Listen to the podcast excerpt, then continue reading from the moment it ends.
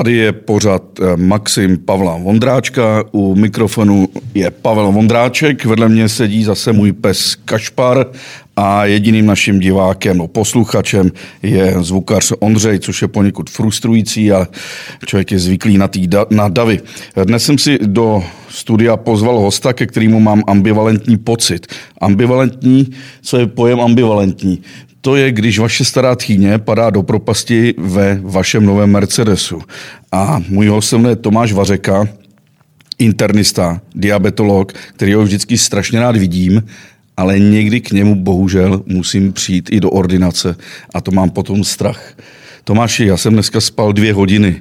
Má vliv na fungování lidského těla, lidských orgánů. Nevyspalost? No, na, eh, každý z našich orgánů má svoje biologické hodiny, takže každý eh, z těch orgánů funguje v jinou denní hodinu jinak. Ještě se nám do toho eh, mísí navíc hormonální aktivita našich hormonů, které také mají některé větší aktivitu ráno, některé spíše přes den, některé naopak v noci. A proto, eh, když tam není eh, vyváženost a vyrovnanost všech těch, těch fází, tak se to potom celý projeví, včetně toho, když někdo hodně spí, tak na konci celé té anabáze je vlastně víc unavený.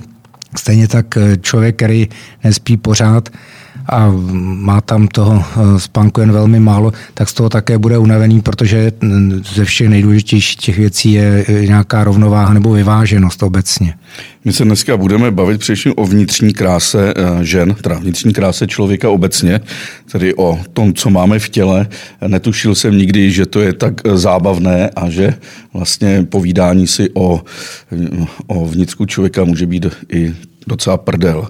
A do, do, ty jsi internista, který se zabývá tedy vnitřními orgány a do těla člověka můžeme vstoupit mnoha různými otvory.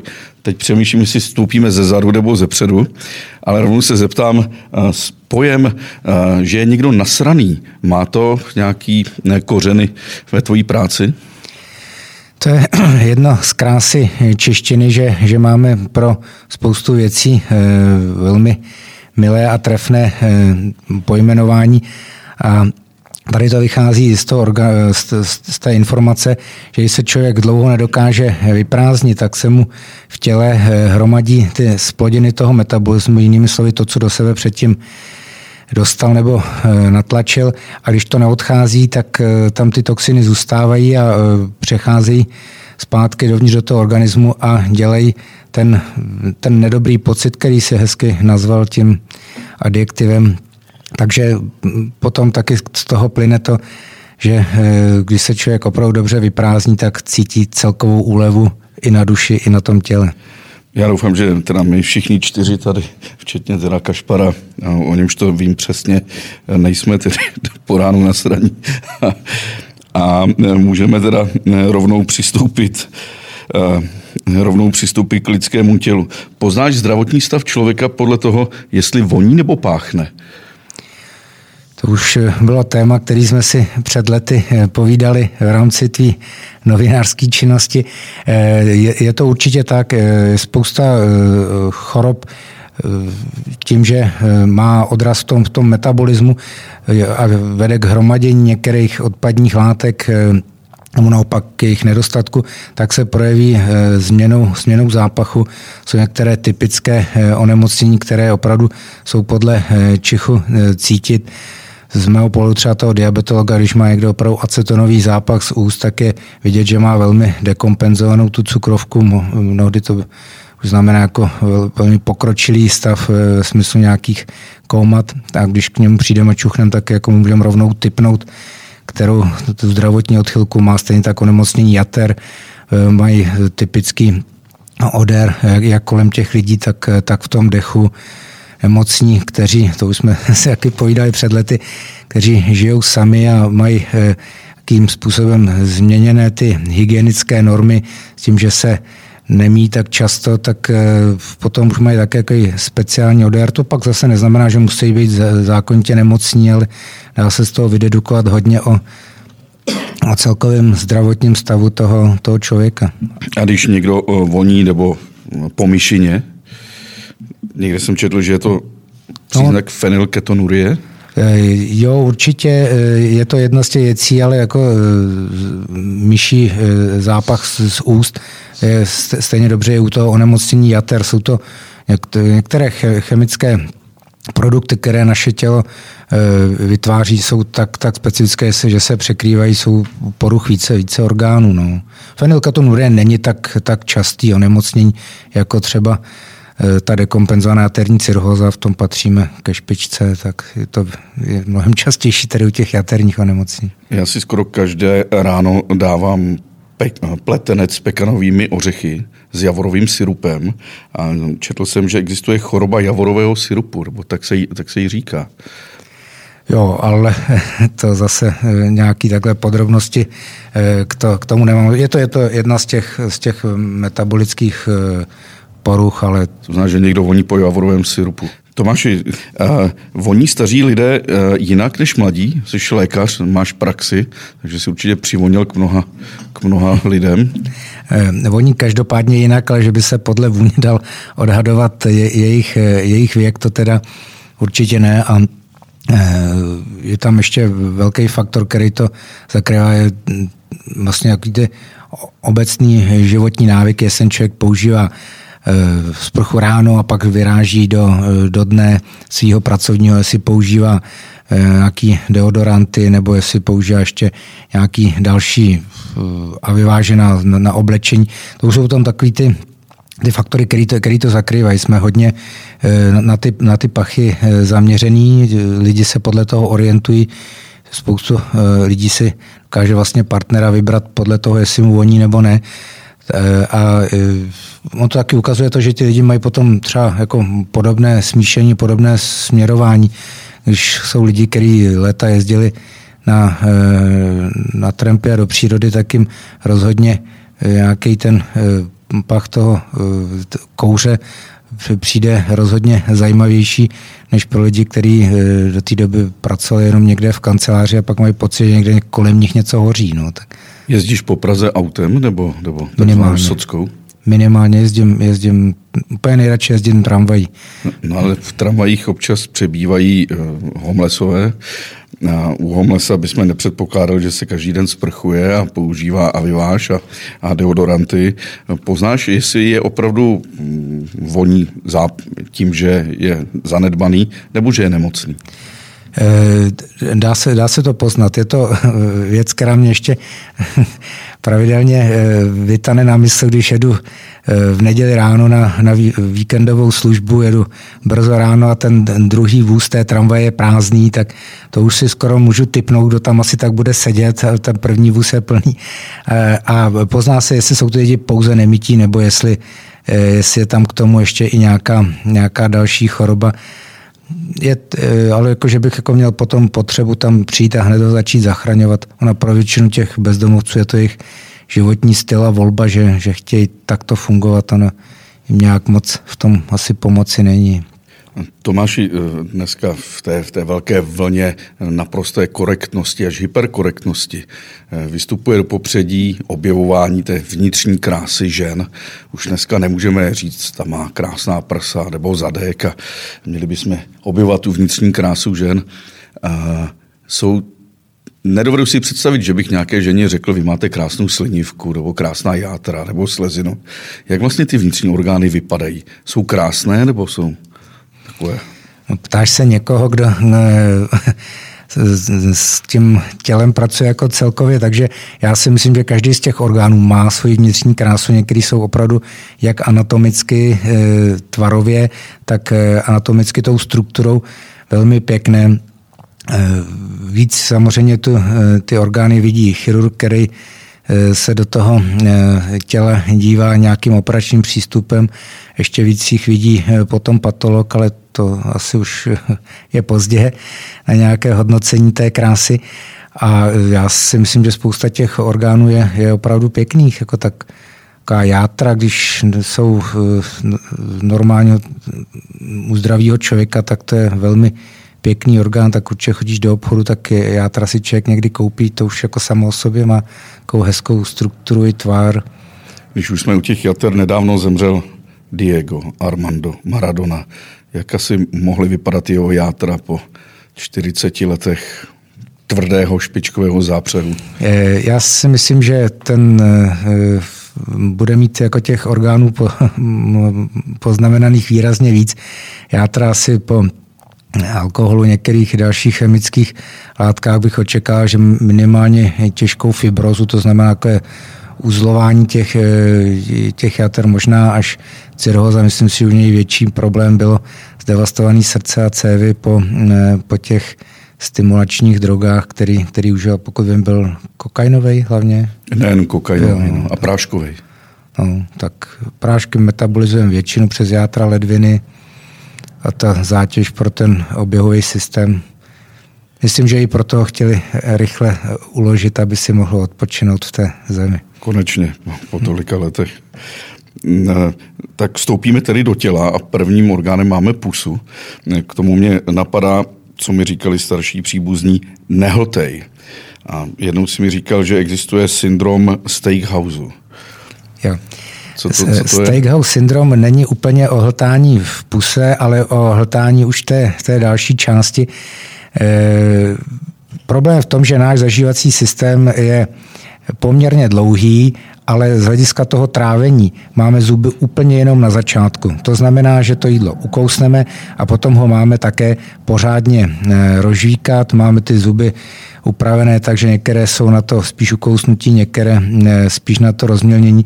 A když to tady v té fázi neuděláme, a to sousto tam, kde nespracované a ještě někdy třeba velké, tak se opravdu může někde v tom zažívacím traktu zpříčit, a to se nejčastěji děje vícnu, který má fyziologické jaký tři zúžení v rámci toho svého průběhu a v jednom z nich, když se to sousto eh, zasekne, tak potom už eh, nejde úplně zvrátit, protože je to docela daleko a ta antiperistaltická vlna ho nedokáže vypodit, tak je jediná šance nějakým přístrojem ho zkusit dotlačit dál do toho žaludku a tam nechat to tělo se s tím, se s tím poprat. Ale musí to řešit docela brzo, samozřejmě hrozí i riziko protržení toho jícnu, takže steakhouse syndrom je ano, je to v podstatě ohltání, ale spíš o tom, že, že nedostatečně e, rozkoušeš a rozmělníš to sousto. A z pohledu evoluce, kdo je na tom líp? E, například zvukař Ondřej, anebo vedle něho tady ležící a spící border terrier Kašpar, mistr světa v hltání? V podstatě takový vlk, který hltá. No, ten má na to všechno e, do, dobře připravený. Ví, že bude jíst jenom párkrát, takže to potřebuje Eh, nasoukat a taky ví, že je poměrně vysoko na tom eh, potravním řetězci, takže mu pak v okamžiku toho trávení nehrozí, že, že by byl někde někým napaden, ale jinak si si můžu vybrat, jak bych pochválil zvukaře, jestli dobře kouše, tak to si myslím, že že, že evolučně pro něj výhodnější, neboť se mu bude ta strava potom výrazně lépe trávit. Takže a nebude těch... toho muset sníst tolika ani. Takže jeden z těch důvodů, proč ty vlci stále loví a musí lovit, je, že nedokáží uh, dobře zpracovat potravu.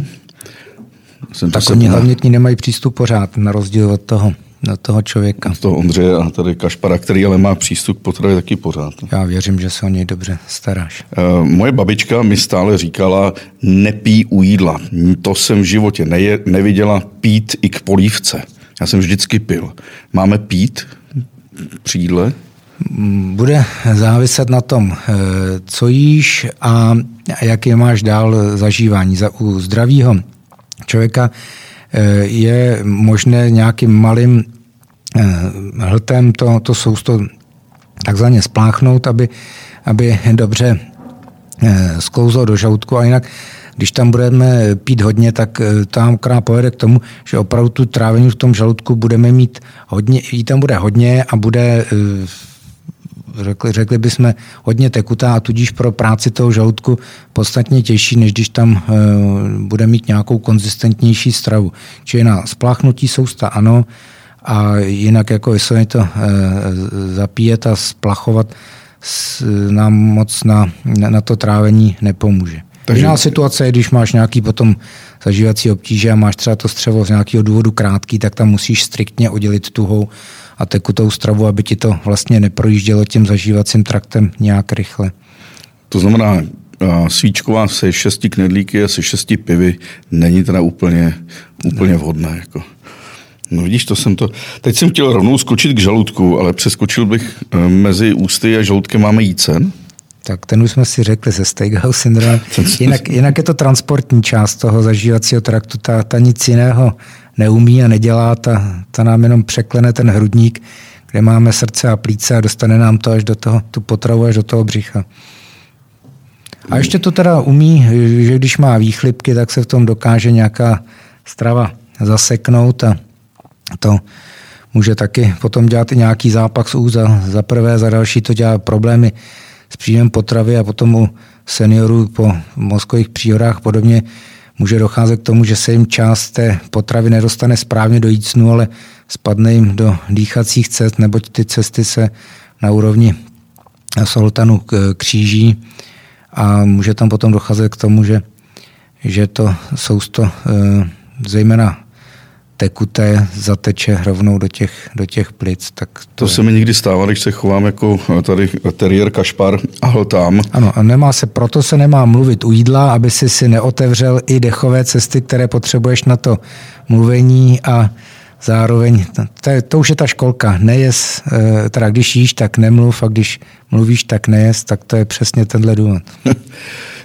Vzpomínám si taky na své dětství, že kromě toho, že jsem neměl hltat, příliš pít, aha, tak jsem se neměl plís babičce, když zabíjela slepici, pitvala jí a já jsem si pak půjčoval jí nůž a rozřízl jsem si ten žaludek slepičí a fascinovalo mě ty stovky malých krásných bílých kamínků, které vlastně eh, v žaludku kurů a jiných hrabivých ptáků jsou.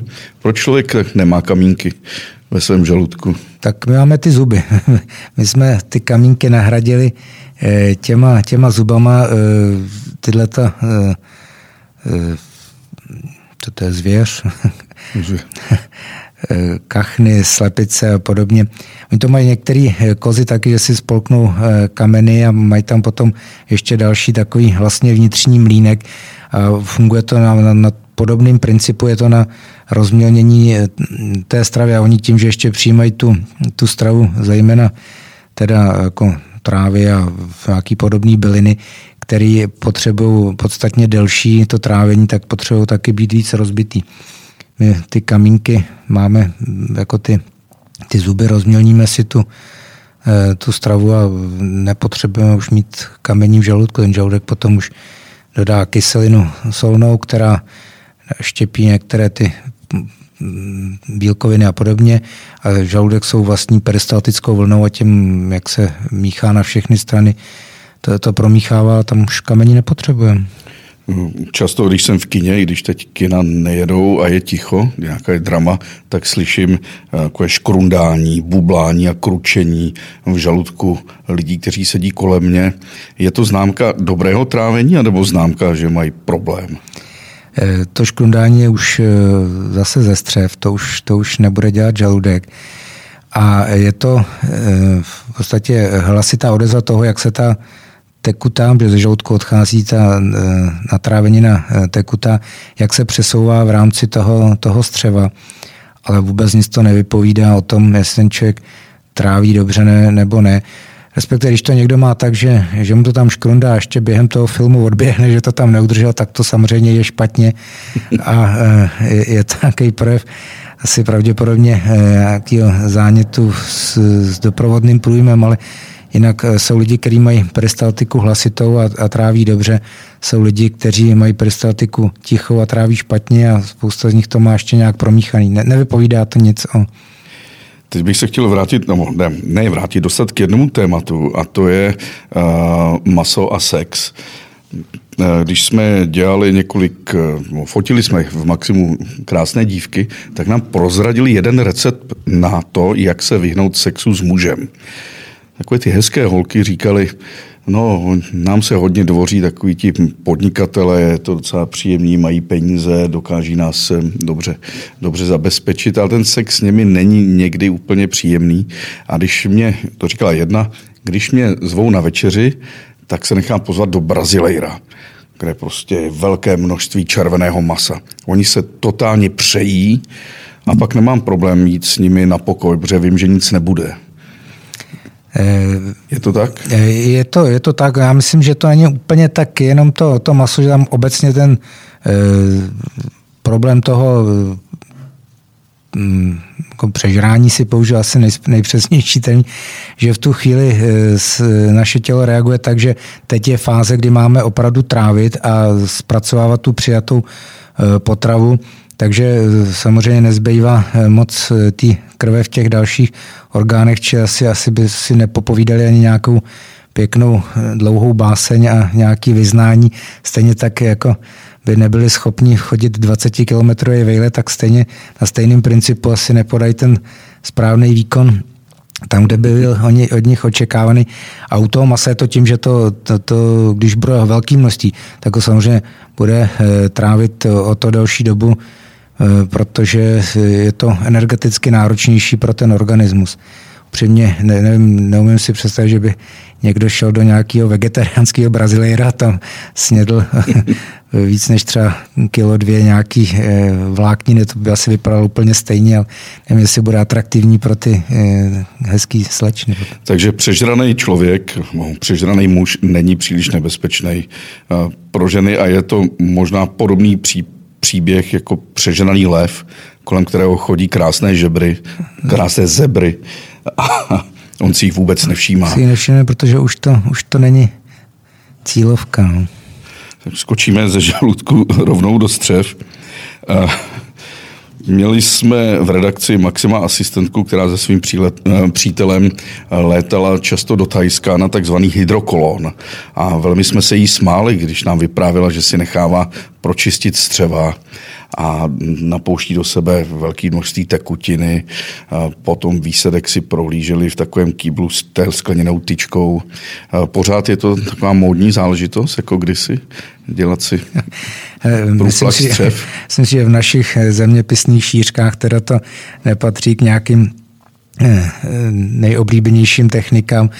Eh, si sám několikrát eh, absolvoval eh, koloskopy, jak víš, že ta příprava na to se dělá spíš druhou stranu, to znamená v principu osmotických projímadel, aby jsme se vyprázdnili v tom směru, tak jak nám tam ta strava prochází, ale existuje i ta možnost to střevo vyčistit nějakými klizmaty, Eh, nebo nálevy obecně, eh, že by se to nějak ve velkém rozmohlo, že by tady byly nějaké pracoviště, které to nabízí.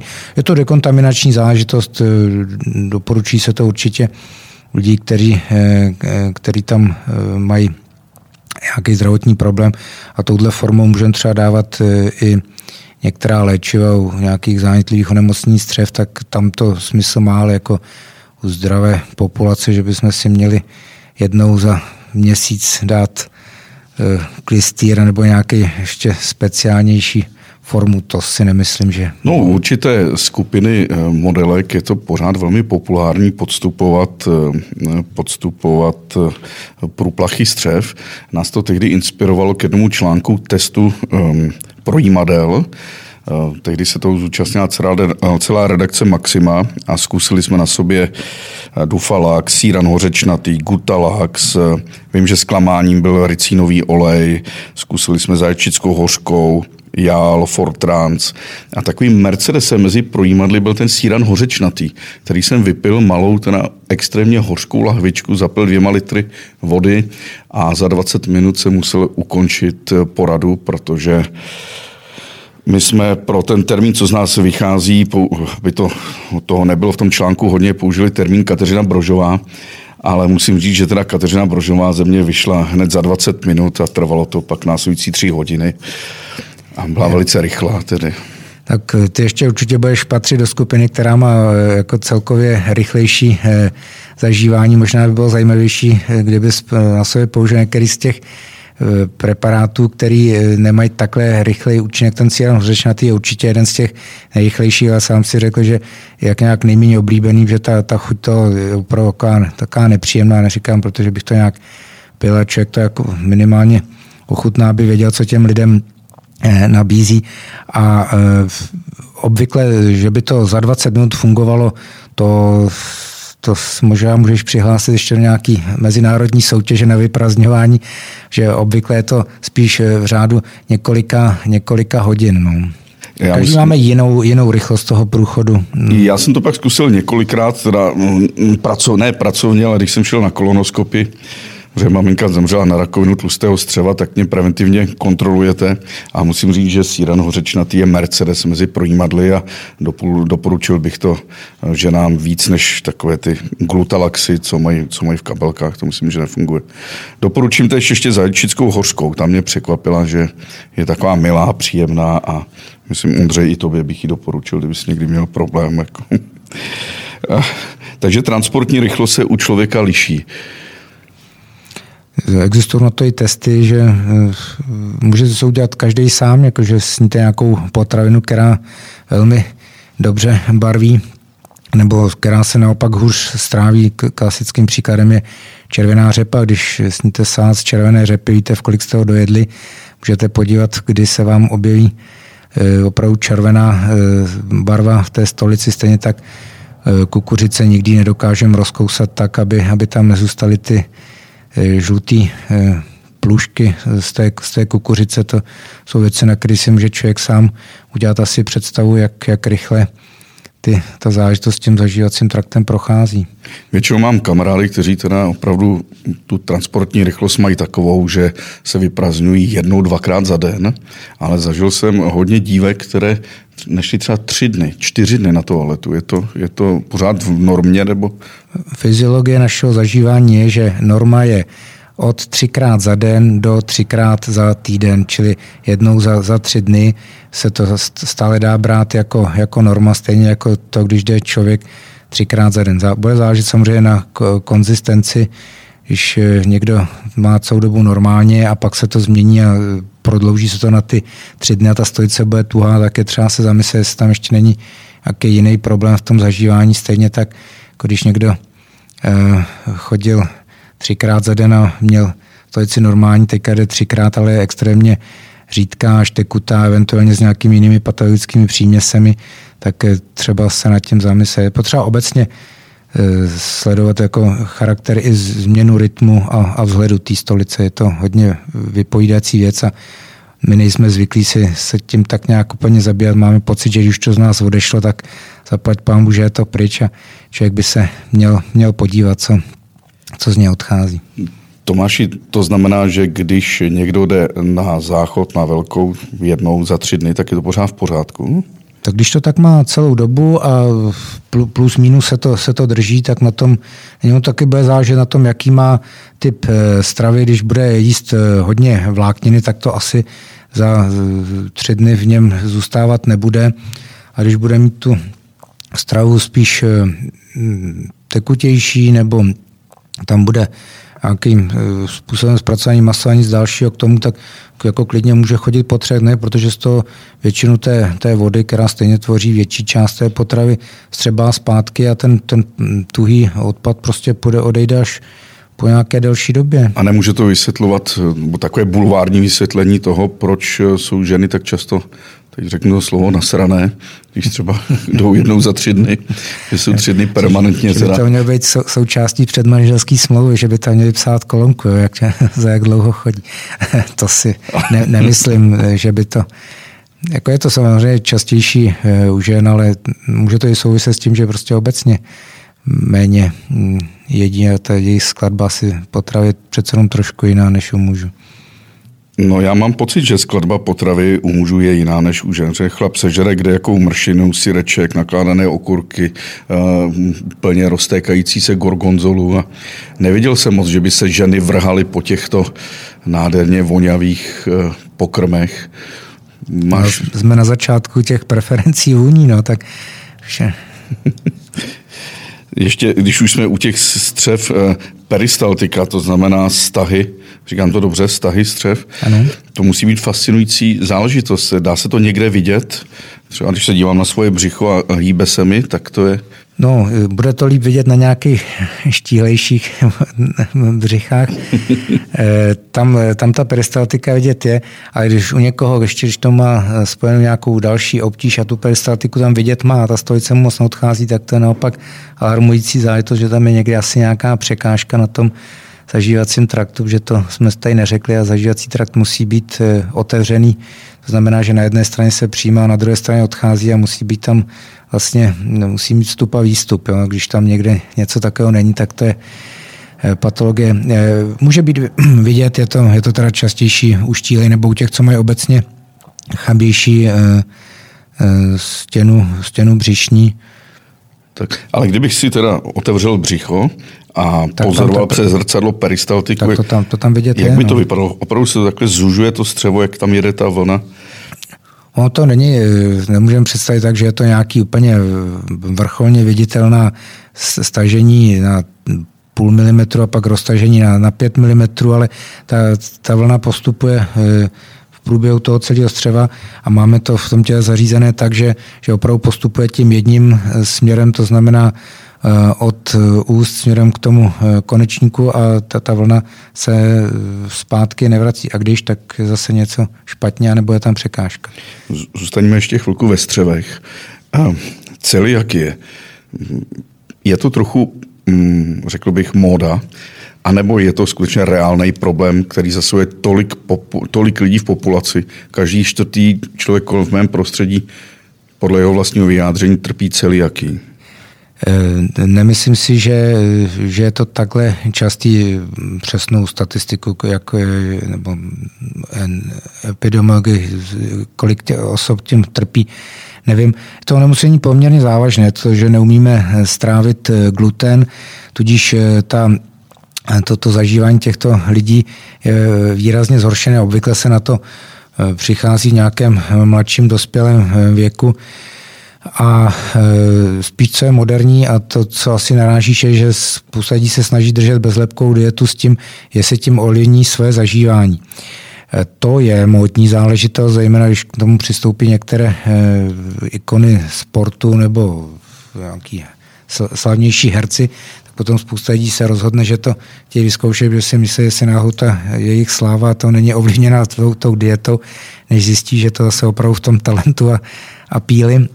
A e, je možné u, u lidí, kteří obecně nějakým způsobem špatně tráví, aby si ji zkusili třeba měsíc a tu e, potraviny, které ten gluten obsahují, to znamená obiloviny, které obsahují, aby je vyřadili, aby pak sledovali, jestli jim to změnilo jejich zažívání a jestli, jim to zlepšilo třeba i e, jako celkově náladu, protože když ty lidi obecně špatně tráví, tak nebudou mít nebudou náladu. Čili za zkoušku to, to stojí, ale že, že, by, že by to mělo být. Není to pro zdravou populaci, to není v podstatě žádným velkým přínosem dlouhodobě držet bezlepkou dietu. Navíc je technologicky i finančně náročná.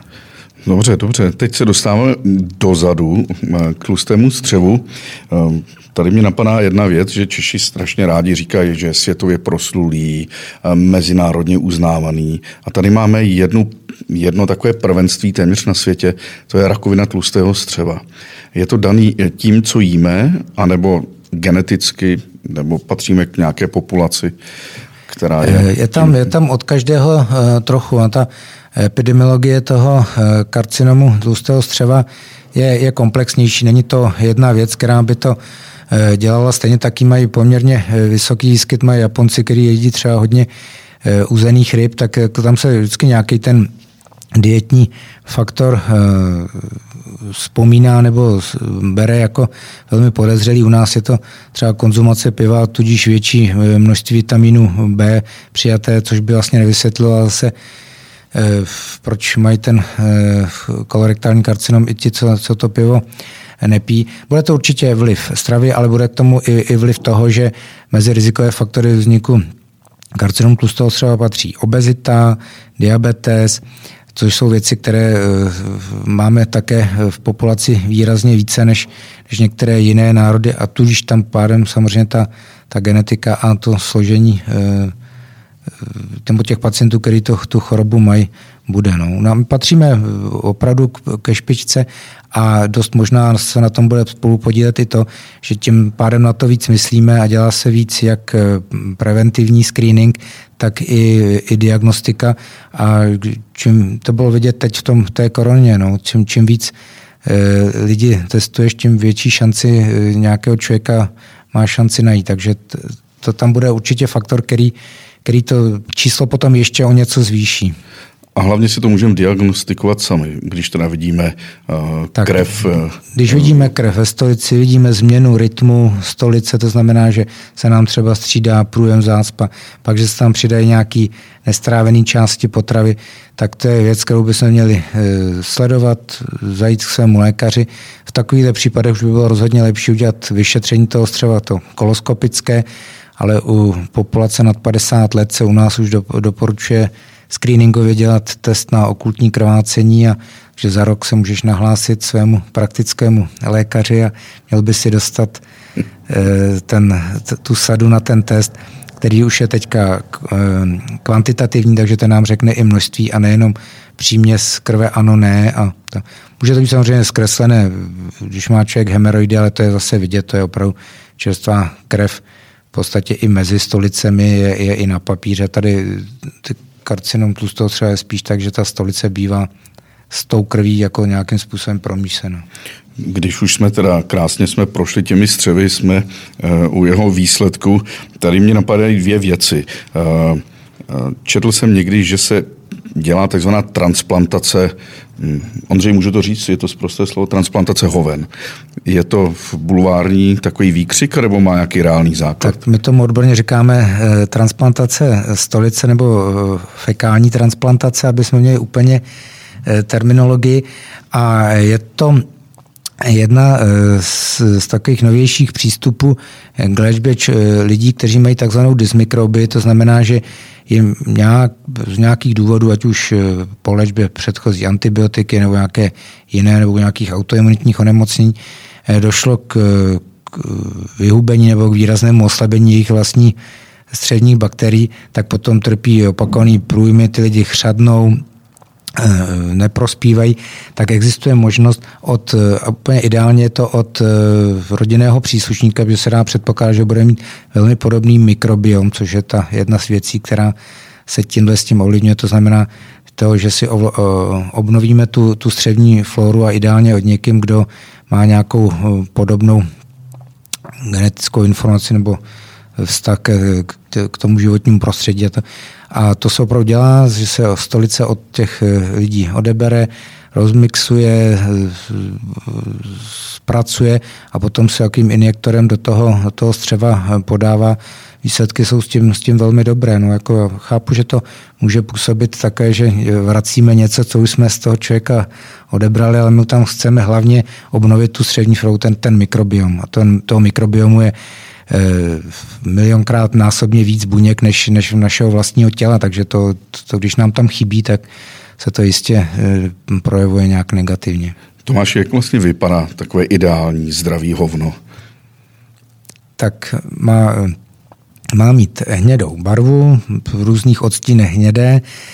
Eh, obecně se uvádí, že to má být nějaký takový váleček, který je víceméně pravidelný, bez nějakých dalších hrubých příměsí a e, podle toho, jak, jak se kdo vyprazňuje. Někdo má opravdu kratší ty váčky, někdo dokáže samozřejmě udělat i z toho takovou spirálku.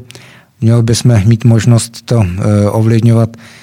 My to střevo jako také neovlivňujeme, ale až tu defekaci a ten konečník, ano, to je vůlí ovlivnitelné, takže by ta stojice měla být vlastně i možnost takzvaně porcovat, takže tak nějak by, by měla vypadat a nemělo by to být samozřejmě nějak, nějak bolestivé, to, to vyprazňování. No.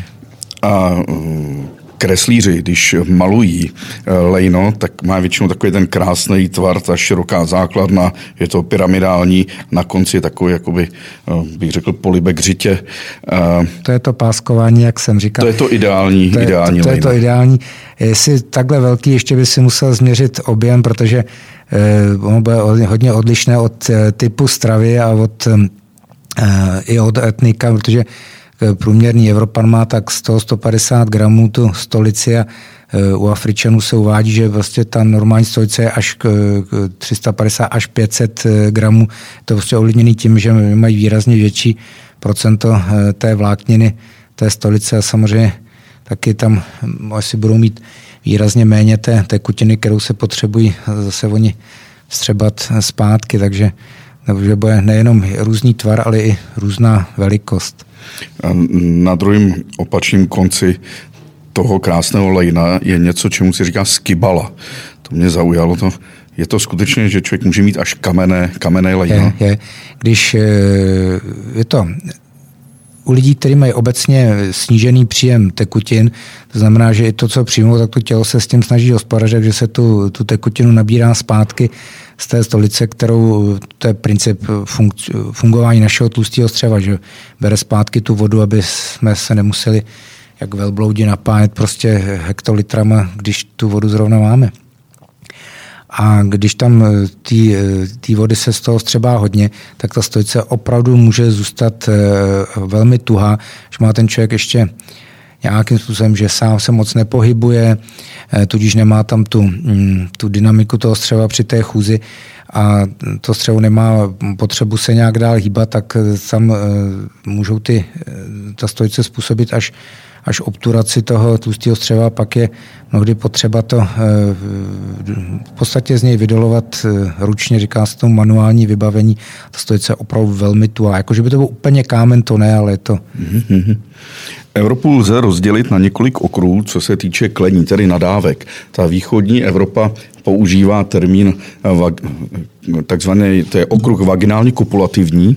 To asi víme, kam eh, Slováci a Rusové a Bělorusové posílají své, své kolegyně do. Zatímco ta západní Evropa je eh, análně vylučovací. To jsou Češi, Němci, ale i Francouzi. Prostě posíláme se a nadáváme se análně vylučovací. A ta fascinace eh, trávením, ti přečtu jednu ukázku z roku 1534, kdy geniální François Rabelais ve svém románu Gargantua Pantagruel popisuje, jak Gargantua neví, čím si má utřít zadnici. Říká, Vynalezl jsem nejznamenitější prostředek, jaký kdy byl, jak vytírat si zadnici. Vytíral jsem si čepicí, polštářkem, brašnou, kloboukem, slepicí, kuřetem, teletinou, holubem, nížskou kapucí, čepcem. Ale konec konců pravím a trvám na tom, že není nic lepšího prostředku nad house, hezky obrostlé hebkým prachem, jen když mu můžeme podržet hlavu mezi nohama. Pocítíte na díře báječnou rozkoš, způsobenou jednak hebkostí prachu, jednak příjemným teplem housete, jež se snadno přenese na konečník a ostatní střeva, až stoupne, stoupne k samému srdci a mozku. Blaženost hérou a polobohů, kteří žijí v polích elisejských, není v jejich asfodelu nebo ambrózy nebo nektaru, jak nám to chtějí namluvit staré povídačky, ale podle mínění mého je v tom, že si vytírají paní Mandu housetem. A to je krásně vysvětlený nebo naznačený, jak je důležitý se správně ano, a správně. nejenom správně vyprázdnit, ale ještě dokončit celkově tu činnost. Ale obávám se, že ty housata, že by byla teda ta spotřeba fakt, fakt veliká, že to je jak s lanížem a to si, to si dáš jednou za život a pak na to vzpomínáš celou dobu. No. Tak možná proto třeba pan premiér vlastní tak velké prostě farmy na, na drůbež, možná v tom se něco si s tím třeba vytírá nejen sebe, ale i nás. Tomáši, víš, co je Kung Force a Fintorp? Slyším poprvé. Tak to jsou názvy pro kuchyňské závislé programy, když jsi IKEA. Jo? A to mě zajímá, že člověk musí mít taky nějaký závislý program. Ty vnitřní orgány na něčem musí vyset přece. No, na čem visí? To, to samozřejmě visí, celé nám to drží pohromadě systémem nějakých vazů a, a, a závěsů ty závisy toho střeva, teď jestli myslíš teda zejména to, to zažívání, tak to je, eh, má vždycky název mezo něco, čili mezogastrium, mezokolon, mezotransverzum. Eh, to jsou takové představ si to jako nařasenou záclonu na, na jejímž konci, že to máš tu záclonu a dole, jak je ta záclona sluštěnější, tak tam by bylo to střevo. A to je potom tak, tak umně namotané, že když to střevo vyndáš z toho břicha, tak tam e, vidíš před sebou jako, jako vějíř a pak zase na stejném principu se to tam, e, když to vracíme při operaci zpátky, tak musí vrátit. Nemůžeš to dát v nějakým jiným v jiném směru, protože to by pak ta, i ta peristaltika nefungovala. Mohla. Takže máme tam takovýhle krásný závěsný systém, který nám celkově drží na tom našem skeletu a mm, obecně a na tom teda vysí i ty jiný orgány, například srdce. Srdce, srdce je tam uložený víceméně volně mezi prostoru, kterým se říká mezi hrudí, tam máš dvě plíce a mezi nima takové volné tkáně, do kterých je to srdce vložené. Srdce nemá nějaký vlastní závěsný systém, tak proto taky může mít někdy až těch kalhoty. Eh, to je samozřejmě nadsázka. Eh, je to, každý z těch orgánů má nějaké místo, kde je nějakým způsobem fixován k tomu, eh, tomu okolí, ale že by měl vysloveně svůj vlastní závěsný systém. Mozek třeba zase máme umístěný v nějaké kostěné krabičce, z které nám nikam nemůže utéct. Ale ty cévy které vedou mezi z toho srdce k těm jednotlivým orgánům, ty právě můžou vést různými směry a hledají si tam někdy tu, eh, tu cestu a, nemají tudíž úplně stoprocentně stejný průběh u každého člověka. Tomáš, kolik tak váží orgány, třeba srdce? Kolik může vážit? Tak, Četl jsem půl kila. No, to je tak asi, asi průměrná hmotnost toho srdce bude zážit samozřejmě na velikosti eh, toho, toho člověka, o tom, jestli jak moc je trénovaný, sportovaný, sportov, sportované srdce, může i za fyziologických okolností potom toho člověka být, eh, být větší, ale mm, nejde jenom o, o hmotnost, ale i o velikost. Že? Když se nám to srdce celkově roztáhne, může mít hmotnost stejnou, ale když bude celé velké, tak stejně nebude, nebude funkční. To vždycky nejenom velikost, ale i, ale i, i ta hmotnost a hmota té tkáně toho, toho orgánu. Proč se říká cítím srdcem? Můžeme... Tak eh, to vychází obecně eh, z toho, že, že to srdce je ten eh, základní orgán z hlediska funkčnosti. Je to ta pumpa, která rozhání tu krev, kterou dodáváme, tu energii a ty, ty, ty živiny, čili ono se nám to srdce taky víc rozbuší, když někoho vidíme sympatického, Eh, takže mm, já myslím, že je to z těchto z těch důvodů, že jsme úplně cítili srdcem. Já si myslím, že z pohledu mediálního je srdce strašně přeceňovaný orgán. Jo. Jakmile se transplantuje srdce, nebo někdo nemocný na srdce, tak se o tom píše. Ale pak jsou orgány, které jsou tak mediálně méně známé, například játra. Jo. A přitom játra jsou krásná, jsou velká, větší, asi těžší než srdce, předpokládám. Jasně, několikrát. A je pravda, že mm, játra dorůstají, kdybych si teoreticky otevřel teď břicho, uřízl si třeba třetinu jater? Játra, játra dorůstají do určité míry. Není to tak, že dorostou do té původní eh, velikosti, tak jak by, by to jako ještěrka, jestli usekne moc a nám doroste. Eh, tam je to spíš o tom, že eh, některé ty orgány jsou z hlediska té funkčnosti de facto předimenzovaný.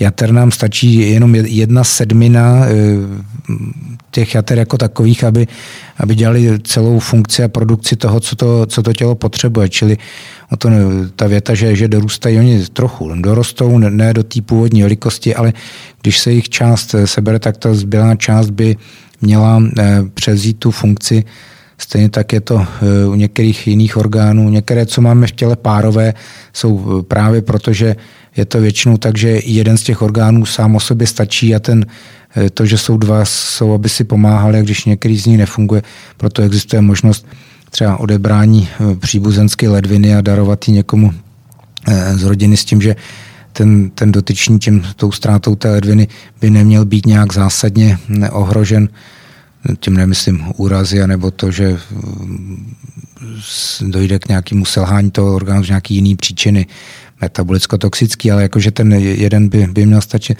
Tak u jater to je eh, takhle, že, že nám stačí i jedna sedmina. Nikdy se to teda nedělá tak, že se dělají resekce nebo odebrání těch jater, že by se to dělalo tak, že se vezme 6 sedmin a ta jedna sedmina se tam nechá se slovit, to ti musí stačit. Jo? To, to určitě ne, to ještě vychází z toho, jaké má člověk další choroby, jak, eh, jaká léčiva bude po takovýchhle záležitostech se, se předpokládá obecně, že bude celkově nižší imunita toho, toho organismu, takže jsou výrazně ohroženější infekcemi.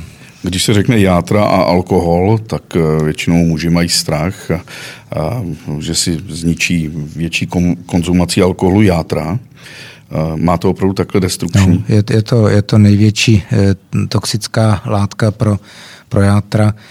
E, ještě druhá věc je léky, u některých se to obecně moc neví, třeba paracetamol, běžný takzvaný paralen, je, je druhá věc, či alkohol a, a některé e, léky jsou, to, a když někdo ještě nějaký lék zapí alkoholem, tak to je teda opravdu pro ta játra. Tak m, používáme paracetamol i balgin v kocovině, že jo? Tak, tak to, to opravdu radši ne. Teda. To jsou už dva špatné postupy, kocovina po alkoholu a, léčit to hepatotoxickými látkama. Mnoho žen má v kapelce tu růžovou pil, pilulku, právě ten ibalgin, že hmm. bolí hlava. To opravdu teda má velký ne, Ibalgin, Ibalgin nám škodí spíš v tom zažívacím traktu v žaludku, neboť je to nesteroidní antirevmatikum, je to látka, která ovlivňuje tu sliznici žaludeční a může tam vést k rozvoji zánětu žaludku nebo až žaludečních vředů.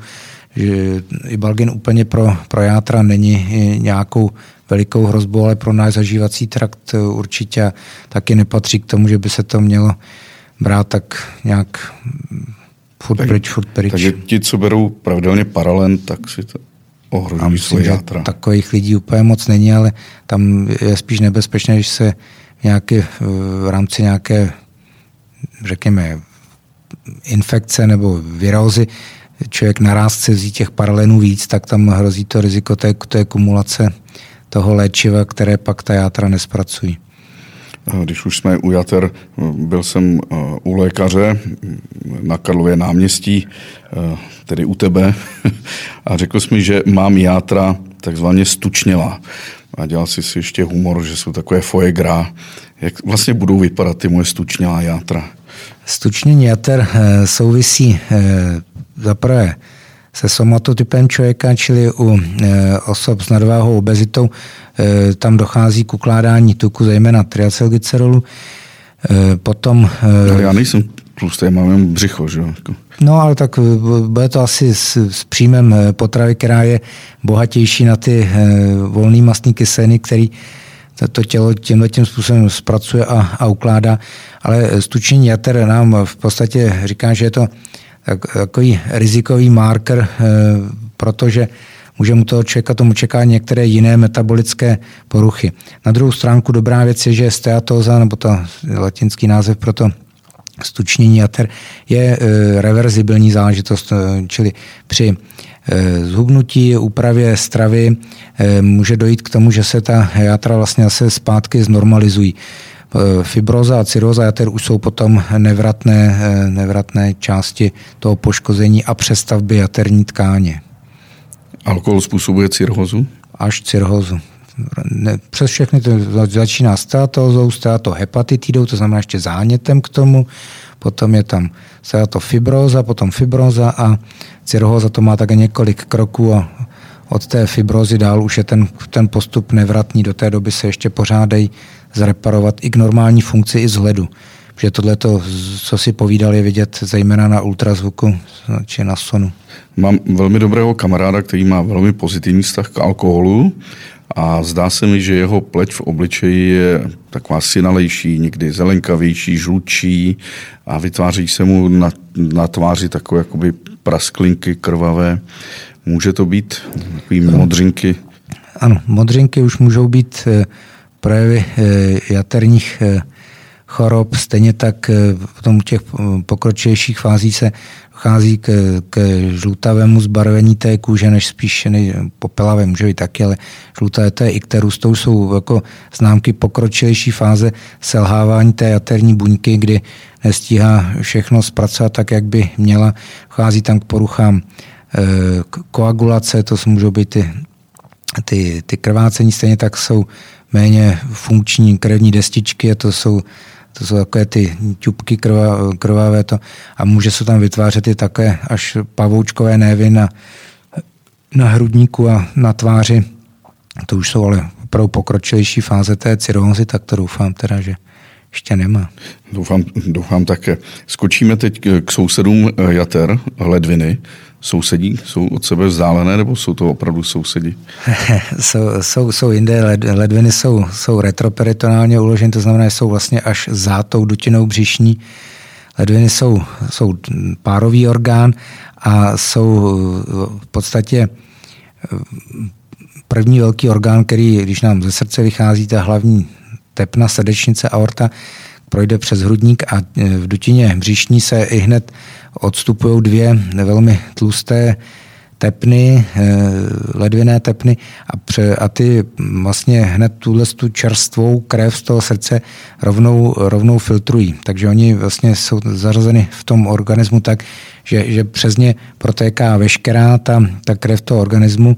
My tam profiltrujeme, vytvoříme z nich eh, nějakou nějakou tumoč, to znamená, že ty ledviny řeknou, tohle to sem patří, tohle to sem nepatří, ale potom zase ještě ledviny složitým systémem, zase nějaký hormonů, eh, zejména eh, mají takového zpětního policajta, který řekne, ale my nemůžeme tolikle eh, těch látek vydat z toho těla a berou z toho zpátky vodu, která se, se vrací, takže máme, vytvoříme přes 150 litrů primární moče a 1,5 litru z toho potom odezdáme jako běžné množství toho, co, co člověk odezdává jako moč, takže tam ty jsou takový speciální, to je filtr našeho těla. No. Když už jsme u té moči, víš, jak čurali staří římané?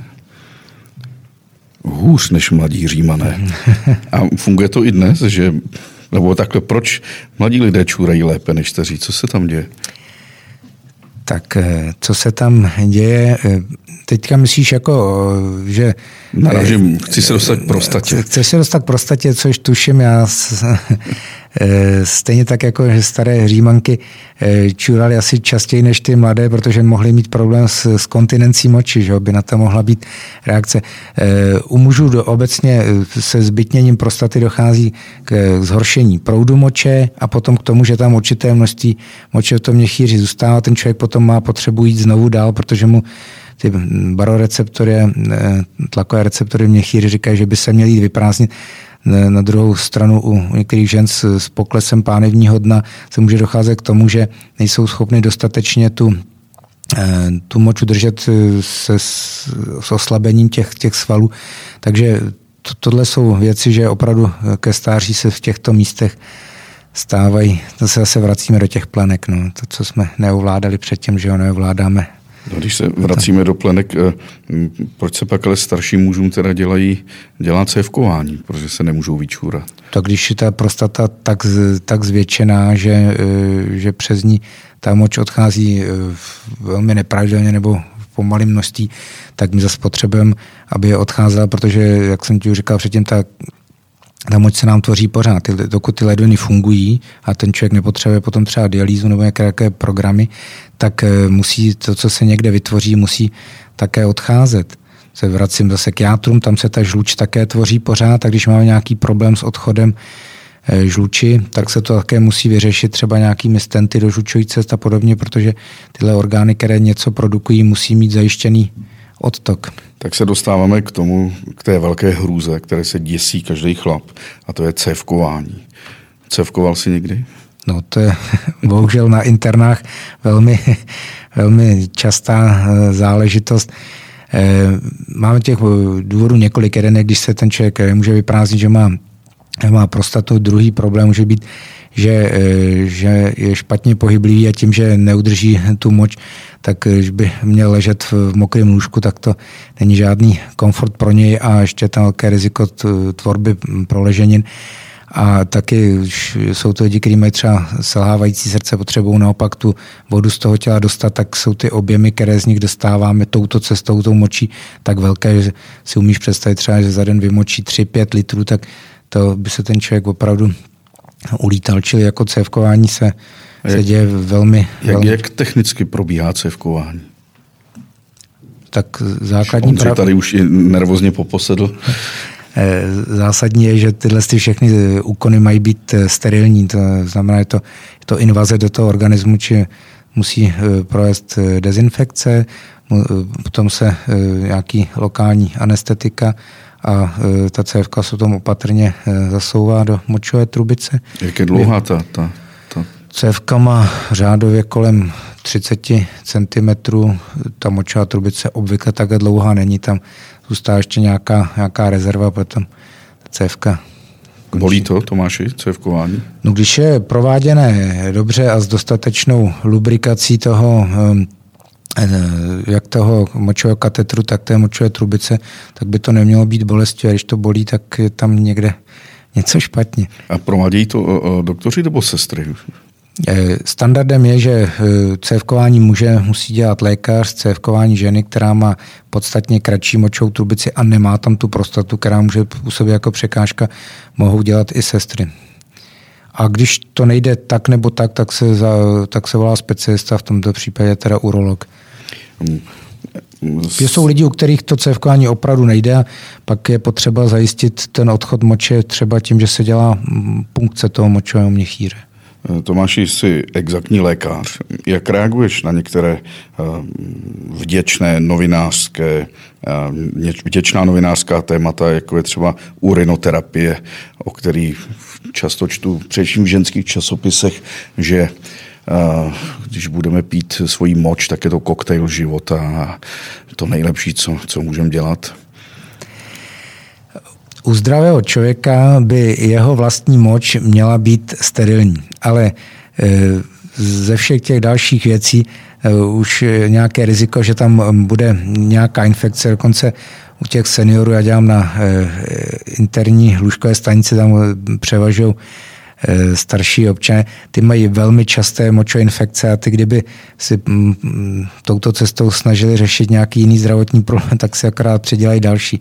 Z mého pohledu to není eh, nějaká pozitivní cesta. Proč nemůžeme na poušti, když umíráme žízní, pít vlastní moč? No tak eh, obecně jsem už říkal předtím, ta, ta moče nějaký koncentrát odpadních látek, který, který to tělo vylučuje touto cestou. My část těch toxických látek eh, detoxikujeme přes játra v podobě žluče, odezdáváme do zažívacího traktu a pak do stolice.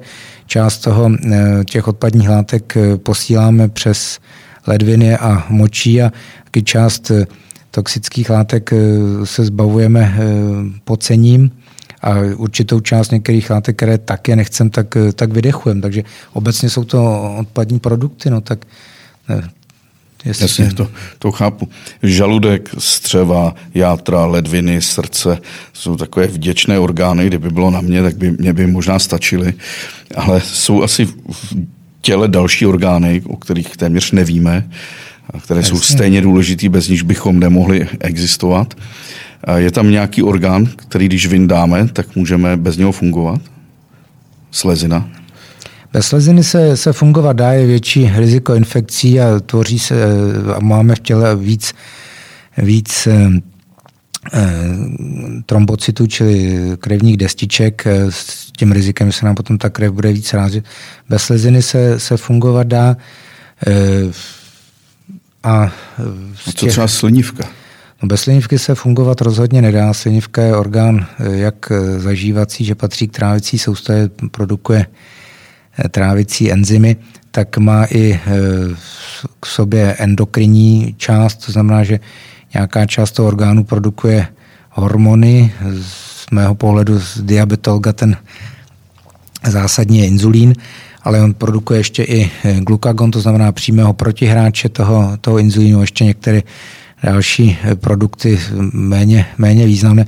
Bez fungovat nelze a pacienti, kteří mají tu slinivku odebranou, musí dostávat inzulín, ale zase s tím rizikem, že nemají ty kontraregulační hormony, takže jim ten, žít se s tím dál, ale za mm, podmínek velmi snížené kvality života a nutnosti monitorace a další pečlivé léčby.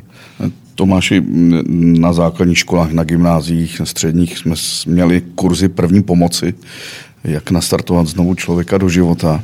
A teď mě vlastně napadá, když uvidím eh, cukrovkáře v záchvatu, Mám mu podat cukr nebo ne? Když je míněn záchvat to, že, že ten člověk je spíš takový o omdlívající nebo už omdlený, tak když bude omdlený a nebude v nějakém kontaktu, tak mu rozhodně nic nedávají, protože hrozí eh, riziko, že to vdechne. A když, když sám hlásí, že se mu nějak neúplně dobře daří, tak je výrazně jednodušší eh, mu ten cukr podat, protože eh, pro nás bezprostředně ohrožující a závažnější je nízká hladina toho krevního cukru, což znamená hypoglykemie a tomu, když se říká cukr, ono obecně lepší to podat v nějaké formě tekuté nebo gelu, či nějaký třeba sladký nápoj s větší koncentrací toho cukru, to je eh, rozhodně eh, lepší, protože kdyby náhodou měl spíš tu hladinu vyšší, tak eh, mu to tím, že jsme mu to ještě zvýšili, neuškodíme tolik, jako kdybychom někomu, kdo má toho cukru málo, ho nepodali. Takže obecně cukrovkáři, viděl jsem, že jeden... Ano, nosí u sebe nějaký, buď v autě si vozí Coca-Colu a nějakou sušenku, někdo nosí cukr v, v kabelce, někdo má ty, ty gely. Gel je úplně nejlepší, ten se dá eventuálně, když k tomu člověku neúplně dobře, dá i vetřít do, do sliznice tváří a tam tudy střebat, že ta cesta to je pak docela rychlá. Takže sladký nápoj Coca-Cola by mu pomohl. Nesmí Třeba. to být teda zero. S těmi umělými sladidla. Tam má umělý sladidla, no. Máme ještě v těle nějaký orgán, který jsem zapomněl, je velmi důležitý. Tak eh, žlučník. Já, já, žlučník, to vidíš, to je jeden z těch orgánů, bez kterých se také dá žít a fungovat.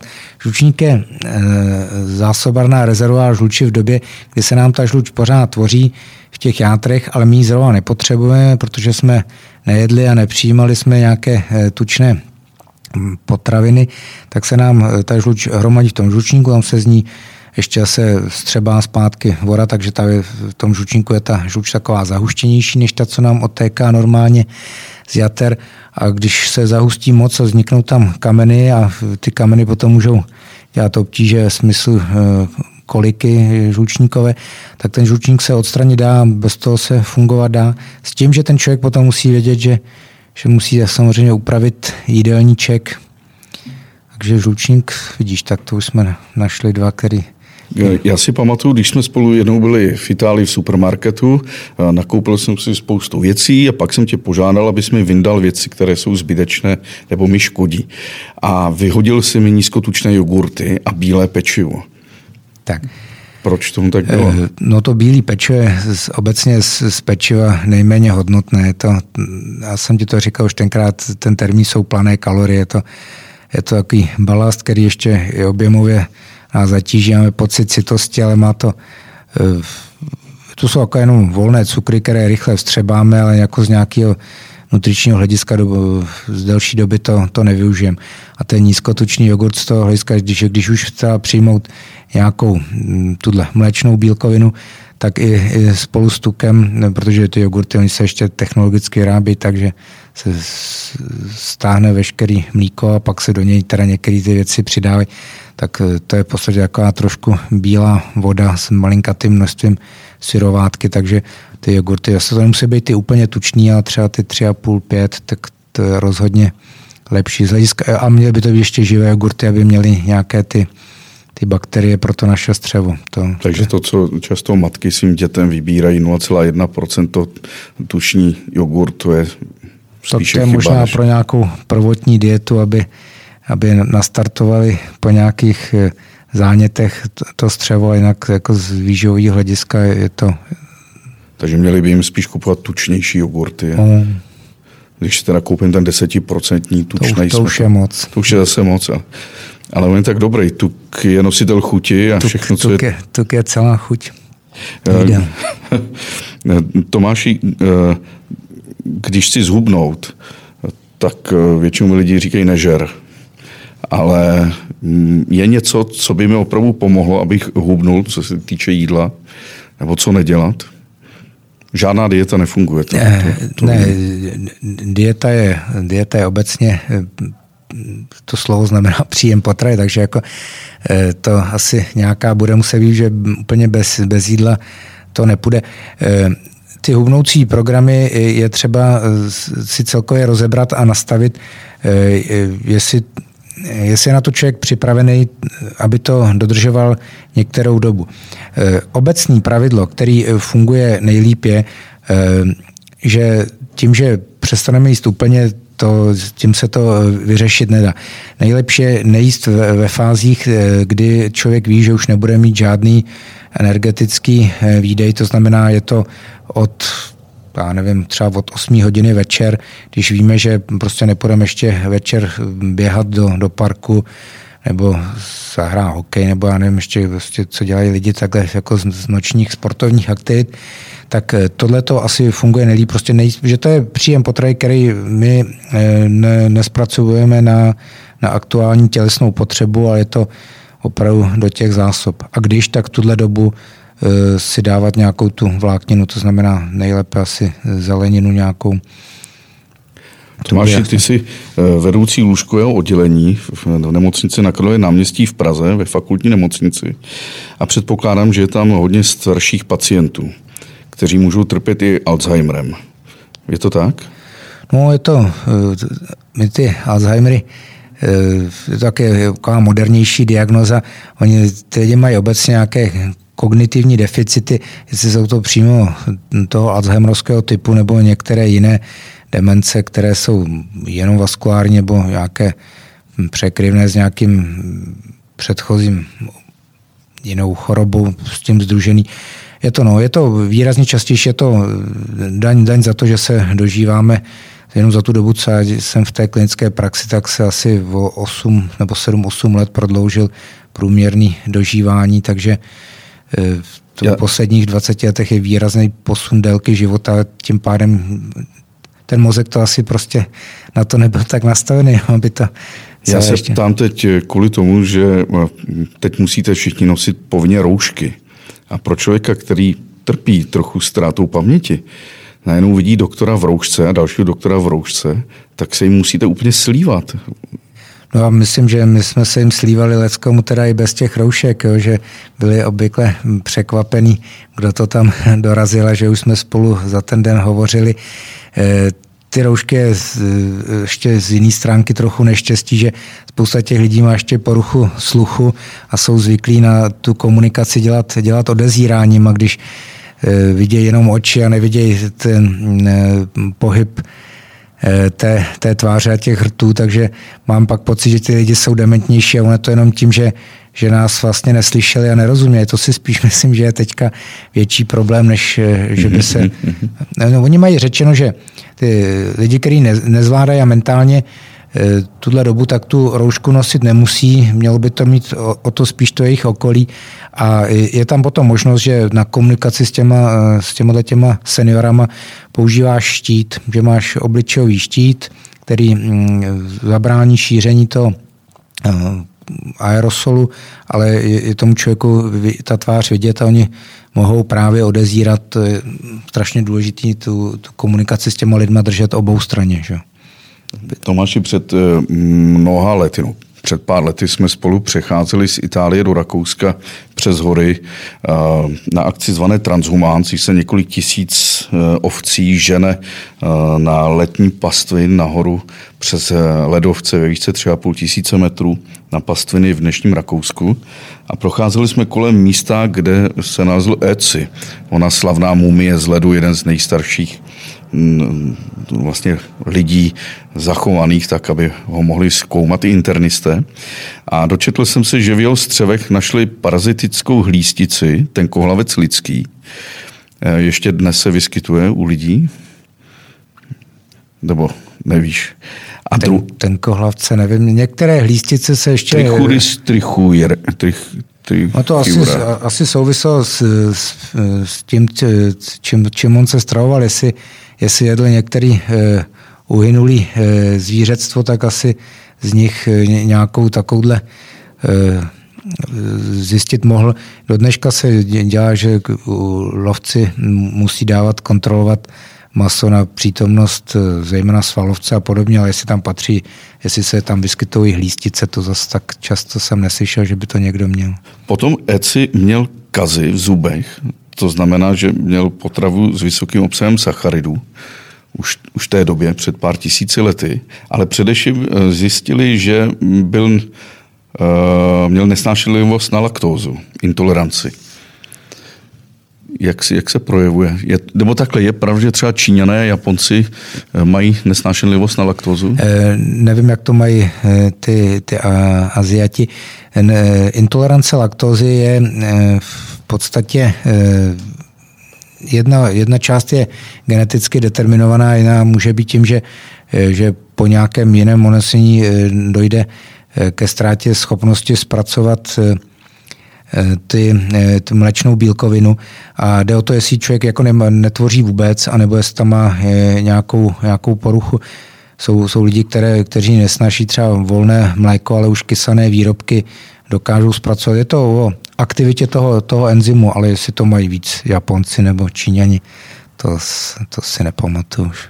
Tak to bylo letem světem lidským tělem s internistou, diabetologem Tomášem Vařekou z nemocnice, eh, fakultní nemocnice na Karlově náměstí. Eh, jde vidět, že když se bavíme o lidském těle, zvláště o vnitřku, tak to může být i docela prdel. Tomáši, děkuji ti mnohokrát. Tak rádo se stalo. Díky. Víš, na co zemřel Maradona? Zemřel na městnavou kardiomyopatii kdy se rozšířily ty srdeční No to je to, co jsem ti tam řekl, že, že nezáleží jenom na tom, jak je to srdce jako velký hmotnostně, ale i jak je veliký. On když bude mít půl kila, ale bude mít to srdce dilatovaný, tak prostě se mu tak roztáhne, že prostě ta, ta funkčnost toho bude eh, třetinová, čtvrtinová, prostě a uh, oni ho teda pitvali? Pitvali ho. No. Tak uh, On měl, pokud já vím, už v minulosti infarkty a, a bypassy, čili už měl pokus o e, přivedení e, krve do nějakých těch částí toho srdce, aby, aby se mu dobře stahovalo. A jestliže po tom jeho celkově náročném životě ještě došlo až eh, k, ke snížení funkčnosti a roztažení toho srdce, tak to je věc, to je taky vysvětluje, proč možná vypadal pro někoho tak, tak odulý, protože on vlastně neměl možnost dostatečně eh, přečerpávat tu eh, veškerou krev v těle. To je princip městnavé srdeční slabosti, je, že se ti to někde hromadí a to, to, to srdce to ne, nepřečerpá. Takže vlastně Maradona zemřel, protože měl velké srdce. Ale nefunkční.